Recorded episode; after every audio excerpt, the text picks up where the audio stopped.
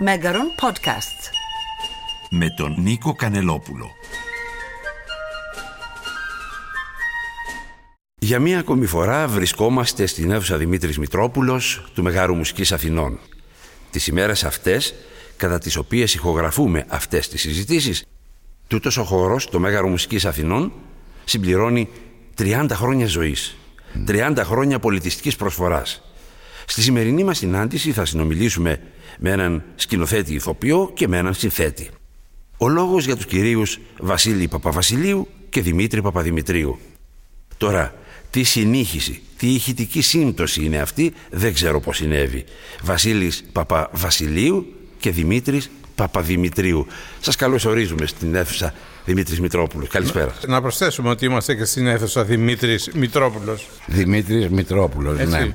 Αυτή την ισορροπία, την αρμονία μεταξύ ονόματος και επωνύμου πρέπει να την υπογραμμίσουμε. Βέβαια. Με το καλημέρα σας δηλαδή. Ναι, μα αυτό Ναι, είπα. γιατί Τι και αυτό- σύμπτωση είναι αυτή, δεν μπορώ να το καταλάβω σήμερα. Ναι, και πραγματικά. ο- το ολοκλήρωσε ο Δημήτρης με την αναφορά στο Μητρόπουλο.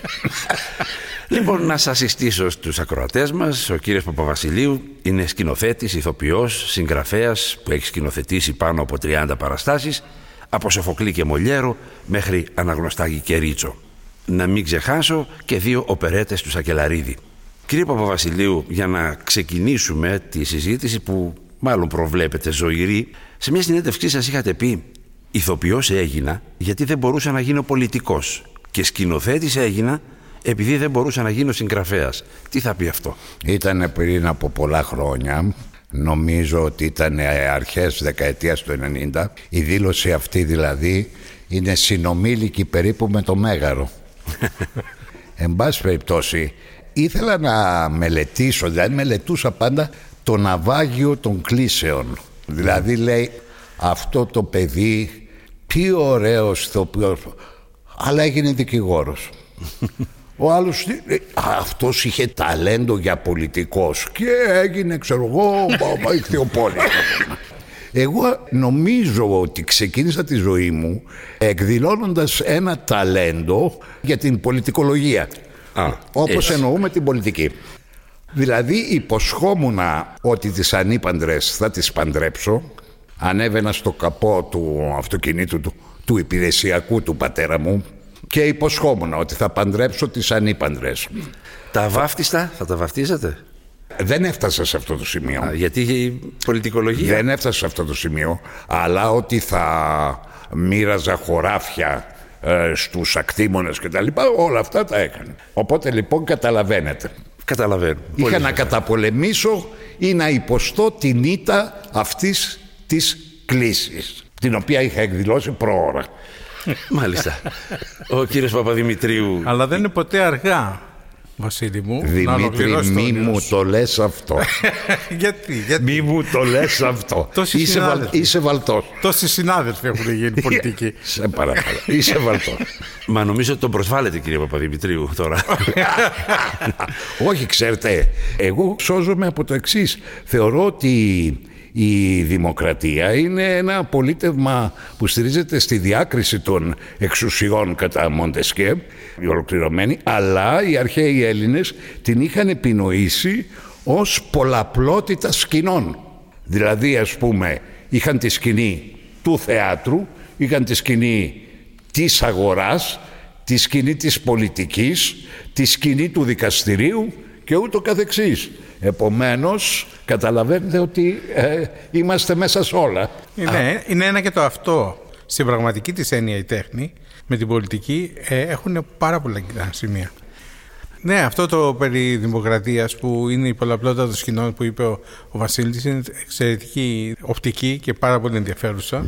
Να πω ότι οι Έλληνες ανακαλύψαν τη δημοκρατία όχι γιατί είχαν βαθιά επιθυμία να είναι ίσοι με- α- ε, μεταξύ τους, αλλά γιατί ήταν το έσχατο όριο, μαθηματικά δηλαδή είναι το όριο ανάποδα, του να μην είναι κανείς καλύτερος από σένα. Να μην είναι καλ- κανείς περισσότερος από σένα. Το έσχατο όριο υποχώρησης. Κατά τα λοιπά επιθυμούμε να είμαστε από πάνω και να, όπως μπορούμε να, υπερ, να υπερσκελίζουμε.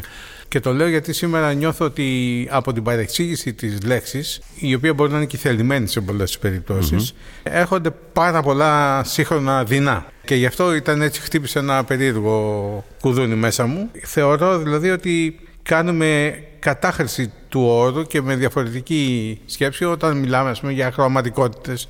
Λοιπόν, αυτή η συζήτηση νομίζω ότι ξεκίνησε σαν ποταμός. Δεν έχω προλάβει όμως να σας συστήσω για τους ακροατές που μας ακούν.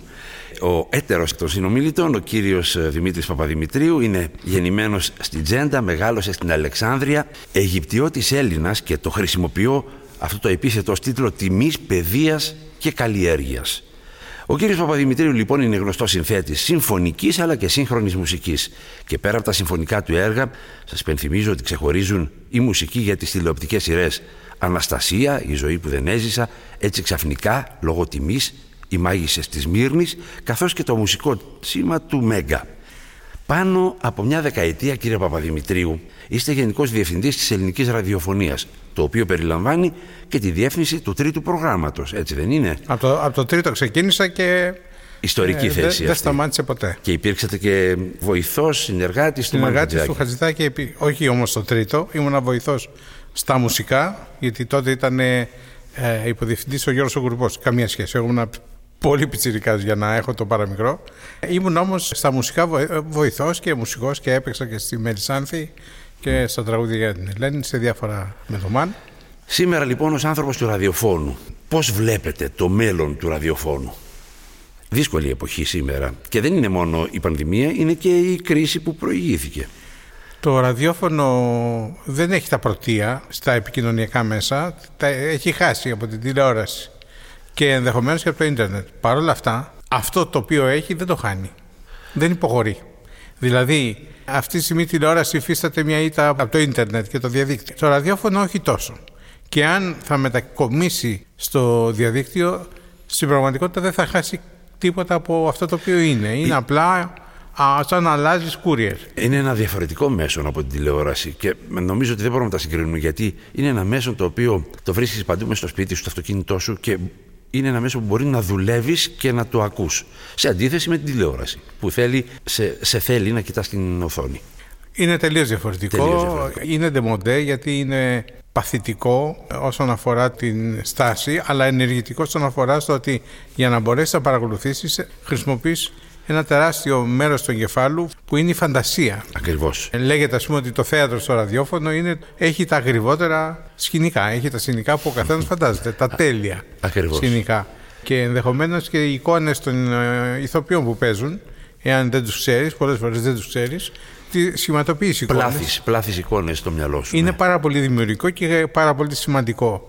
Όμως είμαστε σε μια εποχή που η παθητικότητα είναι κυρίαρχη. Δηλαδή ό,τι μπορείς να κάνεις, να προσφέρεις σε κάποιον και να είναι παθητικό, το προτιμάει.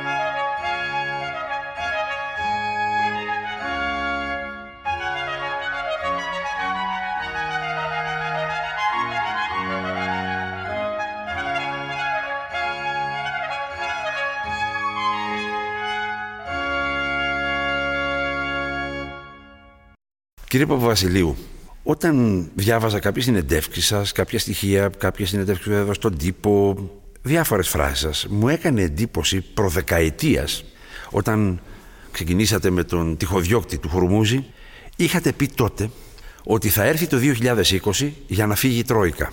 Και υπήρξαν αντιδράσεις τότε. Και υπήρξαν πολλές αντιδράσεις. Και μιλάτε συχνά και εμφατικά για μια καταστροφή. Αυτό που οι υπόλοιποι εμείς την βαφτίσαμε κρίση. Γιατί τη βλέπετε καταστροφή; Γιατί τη βλέπω αναγκαία καταστροφή ε, με όρους ε, δημιουργικότητας του φαινομένου και αυτού που ζήσαμε τη δεκαετία του 10 ήρθαν παρόδο θεωρώ ότι το νεοελληνικό κράτος το οποίο καλή ώρα θα γιορτάσει μεθαύριο τα 200 χρόνια από την εναρκτήρια, τον εναρκτήριο ξεσηκωμό το ε, νεοελληνικό κράτος φτιάχτηκε γύρω από δύο δεκαετίες του 10. Η πρώτη δεκαετία του 10 είναι του 20ου αιώνα. Ανάμεσα στο 1909 και το 1922 του οποίου τα 100 χρόνια θα γιορτάσουμε με άλλο τρόπο του χρόνου. Ανάμεσα δηλαδή στην Ελλάδα την τότε της Μελούνας τη λεγόμενη και στην Ελλάδα που προέκυψε από τους Βαλκανικούς πολέμους και όσα ακολούθησαν μικρασιατική εκστρατεία, μικρασιατική καταστροφή προέκυψε το σχήμα της Ελλάδας στην οποία ζούμε. Δηλαδή είχαμε μία αύξηση του γεωγραφικού χώρου κατά περίπου 40%. Μάλιστα. Στη δεκαετία του 10, του 20ου. Του 21ου αιώνα στην αντίστοιχη δεκαετία είχαμε την καταστροφή ενός μοντέλου το οποίο ταυτίστηκε με την ένταξη της χώρας μετά το δεύτερο παγκόσμιο πόλεμο. Εκγενετής ήταν στο δυτικό χώρο αλλά ε, ειδικός το δεύτερο παγκόσμιο πόλεμο μετά το τέλος ήταν η Ελλάς, ήταν η εσχατιά των Βαλκανίων η δυτική εξαίρεση σε σχέση με τους γείτονες τους οποίους είχαμε τόσο γείτονες που τους αγνοούσαμε και μπορούμε να τους αγνοούσαμε δηλαδή τους σλαβικούς κατά βάση και μουσουλμανικούς Λαούς. πληθυσμούς οι οποίοι είναι προς βοράν. Αυτό το μοντέλο λοιπόν το οποίο φτιάχτηκε μετά το 50 στην Ελλάδα στηρίχτηκε στην αιμοδοσία των Αμερικανών, των ε, Δυτικών και τα λοιπά. Αυτό είχε μια ουρά μετά την πτώση του τείχους άλλα 20 χρόνια που μας, οδήγησε, μας οδήγησαν στη χρεοκοπία. Γι' αυτό μιλώ για την καταστροφή σε αυτή την εκδοχή, με αυτή την έννοια. Και όχι απλώς κρίση. Όχι βέβαια. Όχι βέβαια κρίση. Κρίση είναι ένας εφημισμός. Το λέμε κρίση γιατί θα περάσει. Εδώ κατεστράφει κάτι. Εάν ας πούμε αναστοχαζόμενοι την εμπειρία μας δεν μπορούμε να φιλτράρουμε αυτό το πράγμα, αυτό το γεγονός και αρχίζουμε και μιλάμε άλλα λόγια να αγαπιόμαστε, τότε εντάξει. Αν ακούσει κανείς τον Παλαμά, αν διαβάσει κανείς τον Παλαμά τα ποίηματά του, δηλαδή τα σατυρικά, είναι, είναι σαν να ακούω τον Βασίλη του τότε. Δηλαδή είναι ακριβώς μια αντίστοιχη περίοδος και εποχή η οποία είναι έξω από την στενά κομματική ανάλυση, τη στενά πολιτική ανάλυση και ίσως θα έπρεπε κάποια στιγμή να μπορέσουμε να σκεφτούμε χωρίς συμπλέγματα. Έχουμε συμπλέγματα τα οποία μας κάνουν να μην βλέπουμε αυτό που είναι πασιφανές σε όλους τους άλλους. Εγώ έχω την αίσθηση, θα το πω, ε, μουσικός είμαι και ε, πολιτικολογώ αυτή τη στιγμή, δεν είμαι πολιτικός, αλλά παρόλα αυτά δεν μπορώ, αφού έχουμε και αυτή την επέτειο που την έχουμε, να μην σκεφτώ μακροϊστορικά και να πω ότι εάν η Επανάσταση του 1921 έγινε για να απελευθερωθεί ο ελληνισμός και τα ελληνικά εδάφη κατά συνέπεια, τότε δεν ολοκληρώθηκε η Επανάσταση. Και εγώ, εάν θέλω να μην το βλέπω, εγώ πιστεύω ότι οι Τούρκοι το βλέπουν ακόμα έτσι, γιατί η καταστολή ακόμα συνεχίζεται ως απόπειρα. Είπατε προηγουμένως όμως, για να αλλάξουμε λίγο θέμα, πως εγώ είμαι μουσικός και θέλω να γυρίσω στα μουσικά σας θέματα, γιατί θέλω να ρωτήσω σε σχέση με τον πρόλογο που έκανα. Ε, ο κόσμος σας γνωρίζει και με τα συμφωνικά σας έργα και με τα ελαφρά. Πώς τα καταφέρνετε να γράφετε άλλοτε έτσι και άλλοτε αλλιώς, ελαφρά, έντεχνα, πείτε τα πώς θέλετε, που έκαναν μεγάλη επιτυχία. Και εξηγώ για τους ακροατές μας. Έχετε συνεργαστεί με την Κρατική Ορχήστρα Αθηνών. Έχετε συνεργαστεί με κλασικούς μουσικούς εξαιρετικούς, όπως τον βιολονίστα τον Γιάννη Γεωργιάδη, τον πιανίστα τον Διονύση Μαλούχο, εξαιρετικός συνάδελφος στο τρίτο πρόγραμμα. Και από την άλλη, έχετε γράψει τραγούδια για σύγχρονους τραγουδιστές. Τον Αλκίνο Ιωαννίδη, τον Αλεξίου Ανδρεάτο, Θαλασσινό, έως και Μητροπάνο. Πώς μπορεί; Και Μαργαρίτη έχω κάνει. ναι, ναι, βέβαια. βέβαια, βέβαια. Η απορία μου είναι πώς μπορεί να λειτουργεί ένας δημιουργός σε δύο τόσο διαφορετικά επίπεδα. Το μέγα λάθος είναι να θεωρεί κανείς τα επίπεδα αυτά διαφορετικά στην ουσία τους. Εάν ε, κάποιος ε, μπορεί να γράψει συμφωνική μουσική και να έχει την λαϊκή αμεσότητα απήχηση που έχει η λαϊκή μουσική και αν μπορεί κάποιος να γράψει λαϊκά τραγούδια που να έχουν τη συνθετότητα σκέψης, το βάθος και την ε, πώς είναι, αισθητική σκέψη ενός συμφωνικού έργου, τότε έχει πετύχει το μέγιστο. Εγώ, επειδή από την εποχή που ο Όθωνας έφερε τους πιανίστες στο ανάκτορο κύριο, δεν τους έφερε παντού, αυτοί που ήταν εκεί μέσα λοιπόν ήταν φιλοδυτικοί και οι φίλοι τους, άρα και η άρχουσα τάξη, και αυτοί τους άρεσε η δυτική μουσική και οι άλλοι οι απ' έξω τους αρέσαν τα κλαρίνα και αρχίσαν να βλέπουν πίσω από αυτά τα είδη πολιτικές και κοινωνικές και ταξικές διαστάσεις. Όσο και αν σας φαίνεται περίεργο, εγώ ξεκίνησα την ζωή μου ως παιδί μουσικός στα 5-6 χρονών που ξεκίνησα 7 όπου στα οδεία αν με βλέπανε με ένα, στο χέρι με ένα μπουζούκι ή να παίζω στην κιθάρα μπουζούκι για παράδειγμα, μπουζουκό ειδός, με διώχνανε. Και αυτό συνέβη μέχρι και όταν διώξανε μαθητή μου από δύο, ο οποίος ήταν ταυτόχρονα μαθητής της σύνθεσης και πάρα πολύ καλός συνθέτης, επειδή τον είδαμε με ένα ούτι στο χέρι. Θέλω να πω δηλαδή ότι αυτή η διάσταση της δυτικής μουσικής, κλασικής μουσικής που είναι για κάποια ανώτερη ομάδα ανθρώπων οικονομικά και άρα πνευματικά, έτσι ήταν η σκέψη, ήταν για μένα ένα κακό, κάκιστο βίωμα και προσπάθησα με τη ζωή μου και τη δικιά μου εργασία ουσιαστικά να κάνω μια σύνθεση. Συνθέσατε αυτά τα δύο, τα δέσατε για να το πούμε καλύτερα γιατί η σύνθεση παραπέμπει στη δουλειά που κάνετε να γράφετε ναι, μουσική. Ναι, ναι, ακριβώς. Συνδέσατε λοιπόν αυτά τα δύο μια είδη. Σύνθεση. Ναι, μια και σύνδεση. όχι μόνο αυτό, δεν με ενδιαφέρει η σύνθεση. Με ενδιαφέρει να γράψω εξορισμού ελληνική μουσική με τη συμφωνική μουσική μου κάτι το στο οποίο δεν πέτυχε πάρα πολύ η εθνική σχολή μας και δεν πέτυχε γιατί την πολύ σωστή σκέψη και απόφαση ε, την πήραν κάπως αργά στη ζωή τους οι συνθέτες που την υπηρέτησαν με αποτέλεσμα να κάνουν απλά μια παράταξη κυρίως γερμανικής και ιταλικής μουσικής με ελληνικά θέματα και ξαφνικά δηλαδή γυρίσαμε από το Βάγνερ στο, στη Βοσκοπούλα και τη Βοσκοπούλα ας πούμε στον Ρωσίνη. Προσπάθησα λοιπόν μέσα από τις αρχές ελληνικές κλίμακες και μετά τη βυζαντινή εξέλιξή τους κλπ. Να φτιάξω ένα αρμονικό και μελωδικό σύστημα το οποίο να μπορεί να, να, να μπορέσω να το εκμεταλλευτώ και πολυφωνικά. Θέλω να πω σε επίρρωση αυτό που λέτε ότι εκείνος ο δίσκος, ο υπέροχος, ο κύκλος τραγουδιών που λέμε και στην ε, κλασική μουσική του 96 με τίτλο «Τραγούδια για τους μήνες». Ένας από τους σημαντικότερους δίσκους της πορείας σας κατά την άποψή μου και της Ελευθερίας Αρβανιτάκη θα έλεγα. Σε αυτόν τον δίσκο είχατε μελοποιήσει ποίηματα ξεκινώντας από την Σαπφό Περάσατε στη δημοτική παράδοση, φτάσατε Οδυσσέα Ελίτη, Καριωτάκη, Πολυδούρη. Αυτό δείχνει ότι αυτό το πείραμα πέτυχε. Δηλαδή είχε και εμπορική επιτυχία πέρα από την καλλιτεχνική. Είναι δύο πράγματα που δεν συμβαδίζουν. Μπορεί να έχει ένα έργο καλλιτεχνική επιτυχία ή μόνο εμπορική και αντιστρόφως. Αλλά εδώ είχε και καλλιτεχνική και εμπορική επιτυχία. Αντίστοιχα συμβαίνει και στα συμφωνικά έργα. Ακριβώς. Όταν, όταν, από εκεί ξεκινώντας το είπα. Όταν μπορέσεις να απλοποιήσεις όλη αυτή τη θετότητα της σκέψης και την κάνεις, ας πούμε, ένα και ένα κάνουν δύο, και μπορέσει να το κάνεις αυτό το πράγμα, μυστηριωδώς ε, σταματάνε οι αντιρρήσεις. Θέλω να πω δηλαδή ότι τα τραγούδια για τους μήνες περάσανε από το Χριστού τα πάθη για να γίνουν από τις εταιρείες και τους διάφορους παραγοντίσκου.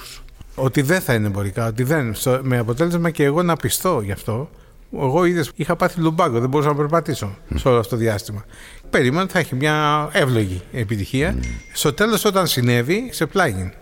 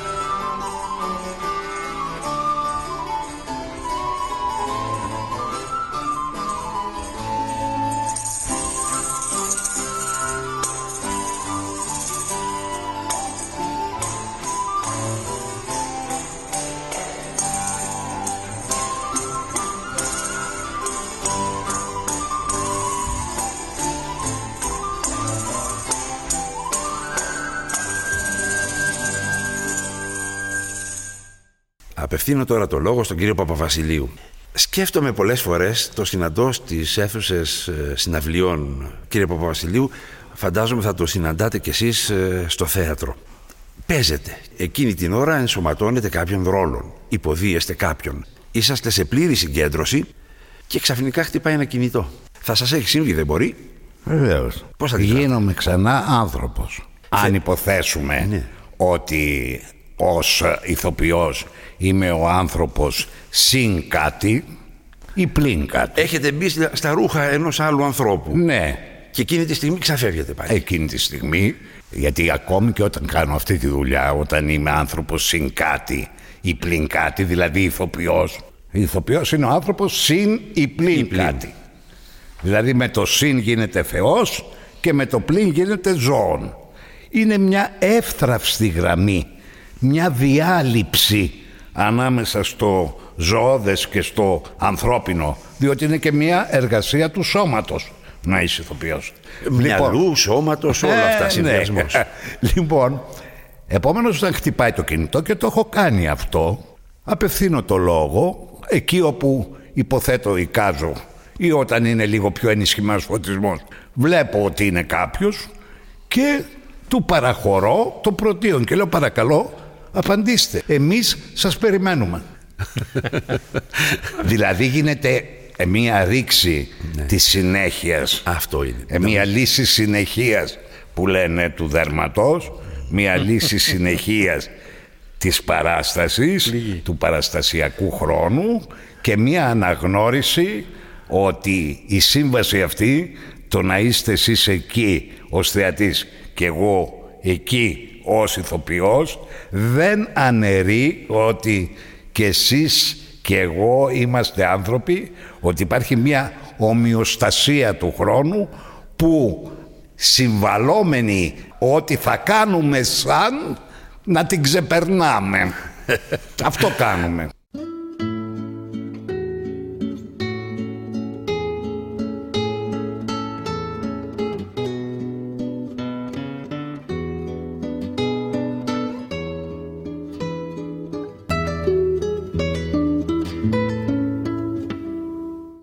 Παράγοντα του θορύβου τον ενετόπισε ο, ο Πλάτων στις αρχές του 4ου αιώνα ε, όταν α, οι τραγικοί ποιητές, λέει ο Πλάτων στους νόμους, ενδίδοντας τα γούστα του κοινού, άρχισαν να γράφουν ό,τι αρέσει στον κόσμο με αποτέλεσμα κάτω να γίνεται ε, ο κακός χαμός. Και έτσι λοιπόν το καθεστώς αυτό της θορυβοκρατίας ξέρετε πως το ονόμασε; Θεατροκρατία Μάλιστα. θεατροκρατία ήτανε η ηγεμονία του θορύβου για τον Πλάτωνα. Οπότε και αυτός την κάνει που λέμε έτσι, στην τρέχουσα γλώσσα, την κάνει και πηγαίνει και φτιάχνει την Ακαδημία Πλάτωνος ως ας πούμε ένα off-Broadway άσυλο. Ωραίος ο παραλληλισμός. Και κάτι άλλο τώρα. Ο Κοκτό έλεγε, και θέλω να μου το σχολιάσετε, πως το θέατρο είναι ένα ψέμα που λέει πάντα την αλήθεια. Ναι. Συμφωνείτε; Νομίζω ναι, θέλω να βλέπω σε αυτή τη ρίση του κοκτό μια αναγνώριση της ισχύως αυτού του συμβατικού δεσμού ανάμεσα στον θεατή, στον μπομπό και στον δέκτη δηλαδή. Ότι και ο θεατής ξέρει και εγώ ξέρω ότι ξέρει και κάνουμε σαν να μην ξέρουμε ούτε ο ένας ούτε ο άλλος.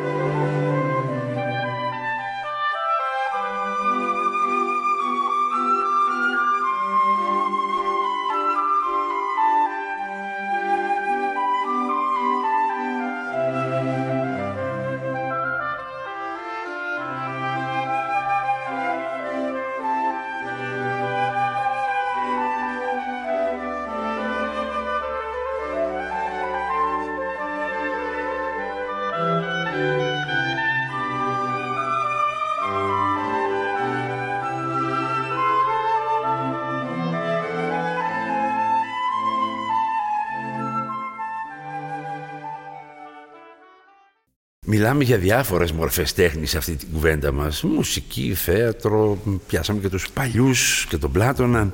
Κύριε Παπαδημητρίου, προσφάτως εσείς γράψατε μουσική για μεγάλους ζωγράφους, Έλληνες και ξένους, δηλαδή τον Λοτρέκ, τον Μονέ, αλλά και τον Ιακωβίδη.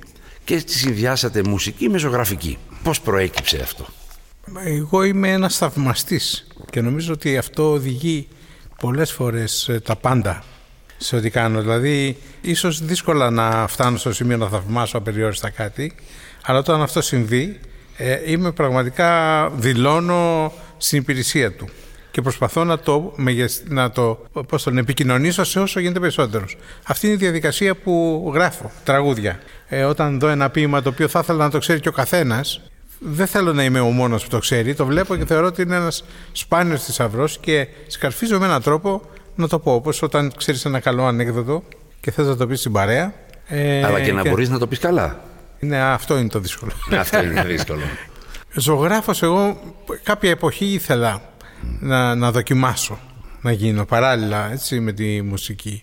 Κάποια στιγμή όπως και με άλλα πράγματα σταμάτησα όταν κατάλαβα ότι είναι ικανά να με παρασύρουν τελείως και να εγκαταλείψω τελείως αυτό το οποίο κάνω.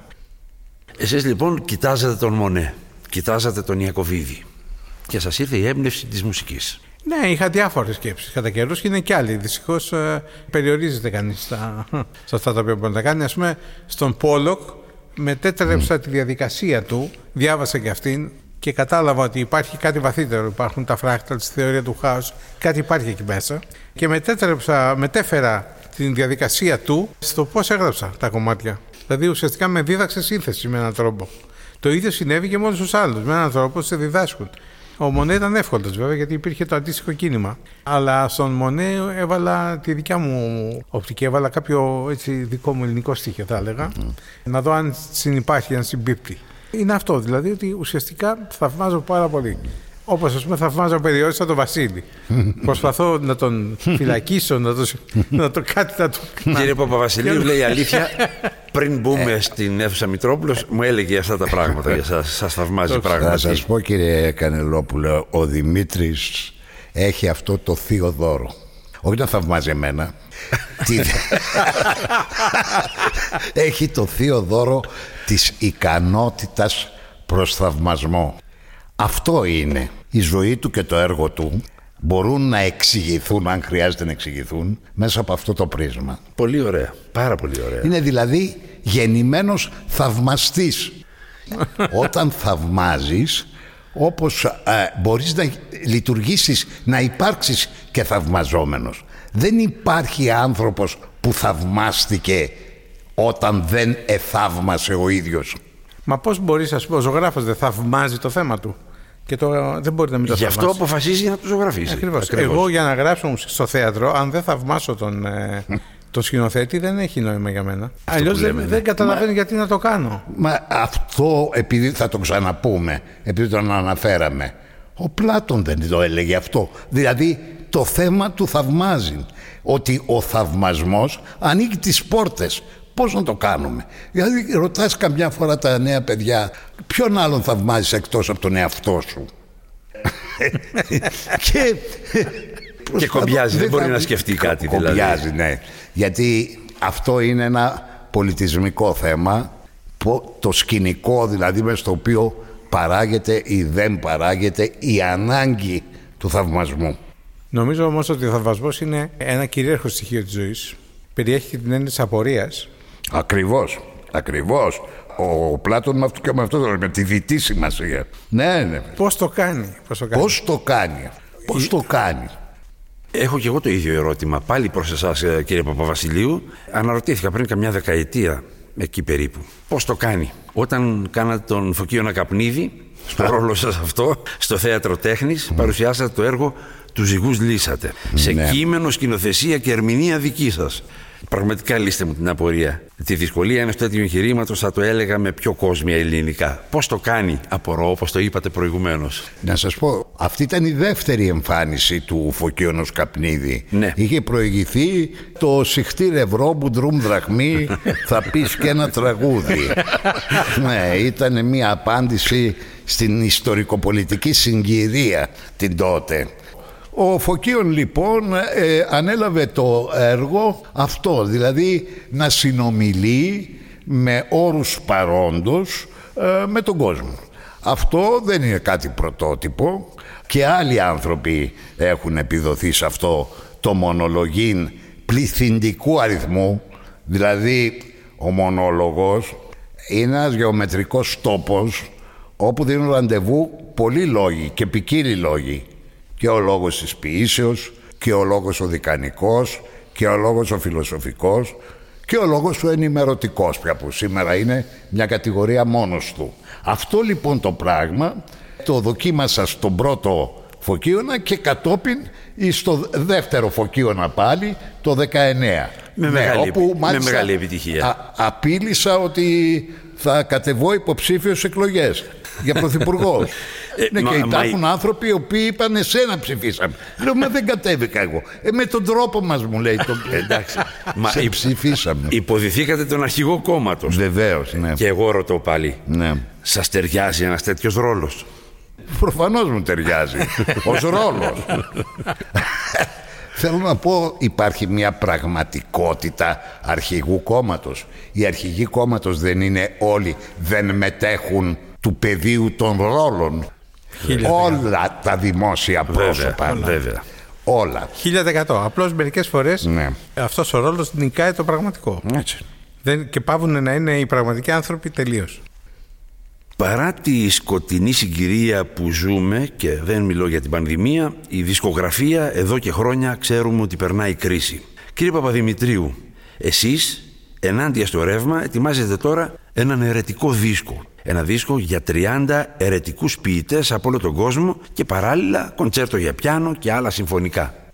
Τι γίνεται στην εποχή αυτή με τη δισκογραφία και τους ερετικούς ποιητές; Καταρχήν να πω ότι η καταστροφή ενός ε, καλλιτέχνη είναι να σκέφτεται ότι κάνει καριέρα και όχι ότι κάνει έργο. Αυτά τα δύο πράγματα είναι διάφορα. Πολλές φορές είναι αντίθετα. Αν κάνεις ένα καλό έργο, ενδέχεται να κάνεις και μια καλή καριέρα. Ενδέχεται. Αν κάνεις μια καλή καριέρα, δεν είναι καθόλου σίγουρο ότι αυτό θα αποτελεί και έργο. Και Άρα, καλό λοιπόν, έργο. Δεν με ενδιαφέρει καθόλου η δισκογραφία για το αν θα κάνω ή δεν θα κάνω κάτι. Απλούστατα γιατί υπάρχει ένα βάρος το οποίο δημιουργείται εσωτερικός και πρέπει κάπου να το εναποθέσω. Και ψάχνω τα θύματα των ακροατών μου για να Ε, Όχι και θύματα. βρίσκω έναν τρόπο να το κάνω. Λοιπόν, μέσα στη, στα πλαίσια και του θαυμασμού που είπαμε προηγουμένως, είναι και όνου και σε αριθμός ποιητών και λίγους έχω. Δεν είναι 30 γιατί μερικοί δεν, δεν γλιτώσαν εμένα. Τους έκανα δύο-τρία. λοιπόν, αλλά θεωρώ ότι το θέμα της μελοποίησης Ελλήνων ποιητών σε ένα σημείο δηλαδή έχει γίνει επαρκώς και όχι τελείως επιτυχώς, αλλά έχει γίνει, εν πάση περιπτώσει. Κατά τη δική σας άποψη τι είναι ερετικός ποιητής; Δεν είναι αιρετικοί ποιητές, είναι αιρετικά ποίηματα. Γιατί τα πιο αιρετικά ποίηματα τα έχουν γράψει μη αιρετικοί άνθρωποι όταν κάποια στιγμή σκάσανε. Όπως ας πούμε ο Παλαμάς που ανέφερα προηγουμένως. Που μόνο αιρετικό δεν μπορεί να το πεις σαν τρόπο ζωής. Εννοεί το καβάφη, έτσι. Αλλά δεν εννοώ ότι τα προσωπικά του ποίηματα αυτά που τα ερωτικά του, ας πούμε, εννοώ τα κοινωνικά. Αυτά που ο ίδιος έκρυβε να μην τα δούνε γιατί αν τον βλέπουν στα νότα θα τον κρεμάσουν. Και ο Σεφέδης ακόμα. Μάλιστα. Έχει τέτοια. Λοιπόν, άρα είναι οι στιγμές οι αιρετικές. Θα κάνω μια ερώτηση που μπορεί να σε ξαφνιάσει Δημήτρη. Νομίζω το 1928 ιδρύθηκε η Κολούμπια. Το σημαίνει δηλαδή έξι χρόνια μετά την ε, μικρασιατική καταστροφή, την ανταλλαγή πληθυσμών, 1,5 εκατομμύριο μικρασιάτες πρόσφυγες που ήρθαν εδώ και ξεκίνησε η ιστορία του εργοστασίου αυτού. Εγώ πιστεύω ότι αυτό ήταν καθοριστική σημασίας κίνηση για τον ελληνικό πολιτισμό. Έχει μεγάλο αρχείο, έχει καταγράψει μεγάλη ιστορία. Ακριβώς και λέω ότι διαμόρφωσε όμως, διαμόρφωσε όλο το τοπίο μέσα στο οποίο ζήσαμε εμείς και μετά τον πόλεμο. Θέλω να πω δηλαδή ότι το τραγούδι, γιατί σε είχα ρωτήσει κάποτε, η Ελλάδα είναι χώρα της μουσικής ή του τραγουδιού και μου είπες βεβαίως του τραγουδιού. Αυτό το οποίο θέλω να σε ρωτήσω είναι αυτό το οποίο έγινε μέχρι το 90 ουσιαστικά η δισκογραφική βιομηχανία και οδήγησε την Ελλάδα κάποια στιγμή στην κορυφή των δισκογραφικών βιομηχανιών της Νοτιοανατολικής Ευρώπης. Ότι αυτό το πράγμα είναι που σφράγισε τη σύγχρονη εκδοχή πολιτισμού και τέχνης στην Ελλάδα. Θα συμφωνούσες; Άρα δηλαδή ο θάνατος του Τάκη Λαμπρόπουλου ήταν ο θάνατος ενός μεγάλου πολιτιστικού παράγοντα. Χωρίς καμία αμφιβολία βέβαια θα προσέθετα το θάνατο του Πατσιφά. Ο ανθρωπότυπος του παραγωγού ο οποίος ε, αντιλαμβάνεται ταυτόχρονα με την εμπορική διάσταση της δουλειάς, την πολιτιστική της διάσταση, ο θάνατος τους έδωσε τη θέση σε ανθρώπους οι οποίοι είναι απλά λογιστικής ε, λογικής και κοιτάνε με βάση καθαρά πωλήσεις και μίμηση του παρελθόντος. Γιατί μόνο έτσι μπορεί ένας μη δημιουργικός παραγωγός να, να, να προχωρήσει. Τι πούλησε πέρσι, να το ξανακάνουμε φέτος. Mm. Εάν του πεις κάτι που δεν το ξέρει, το πει αυτό, τι θα πουλήσει, τίποτα. Άστο. Άρα λοιπόν η μεγάλη αυτή παραγωγή είχαν το, ήταν δημιουργοί με την έννοια ότι μπορούσαν να ποντάρουν πάνω σε κάτι καινούριο και να πάρουν το ρίσκο της χασούρας ή της άμεσης χασούρας ή πάντως αυτοί οι άνθρωποι είναι που φτιάξαν το τραγούδι που ξέρουμε σήμερα, είτε το πολύ λαϊκό εντός εισαγωγικών, είτε το ο λιγότερο λαϊκό. Πάντως το κάναν άνθρωποι οι οποίοι είχαν αδιανόητη παιδεία και ένστικτο. Στο σημείο αυτό ολοκληρώθηκε η σημερινή μας συζήτηση με τον κύριο Παπαδημητρίου και τον κύριο Παπαβασιλείου. Κύριοι, σας ευχαριστώ πολύ. Μιλήσαμε για πολύ ενδιαφέροντα θέματα και ελπίζω να φαίνονται ενδιαφέροντα και στους ακροατές μας. Ευχαριστώ πολύ. Εμείς, και εμείς.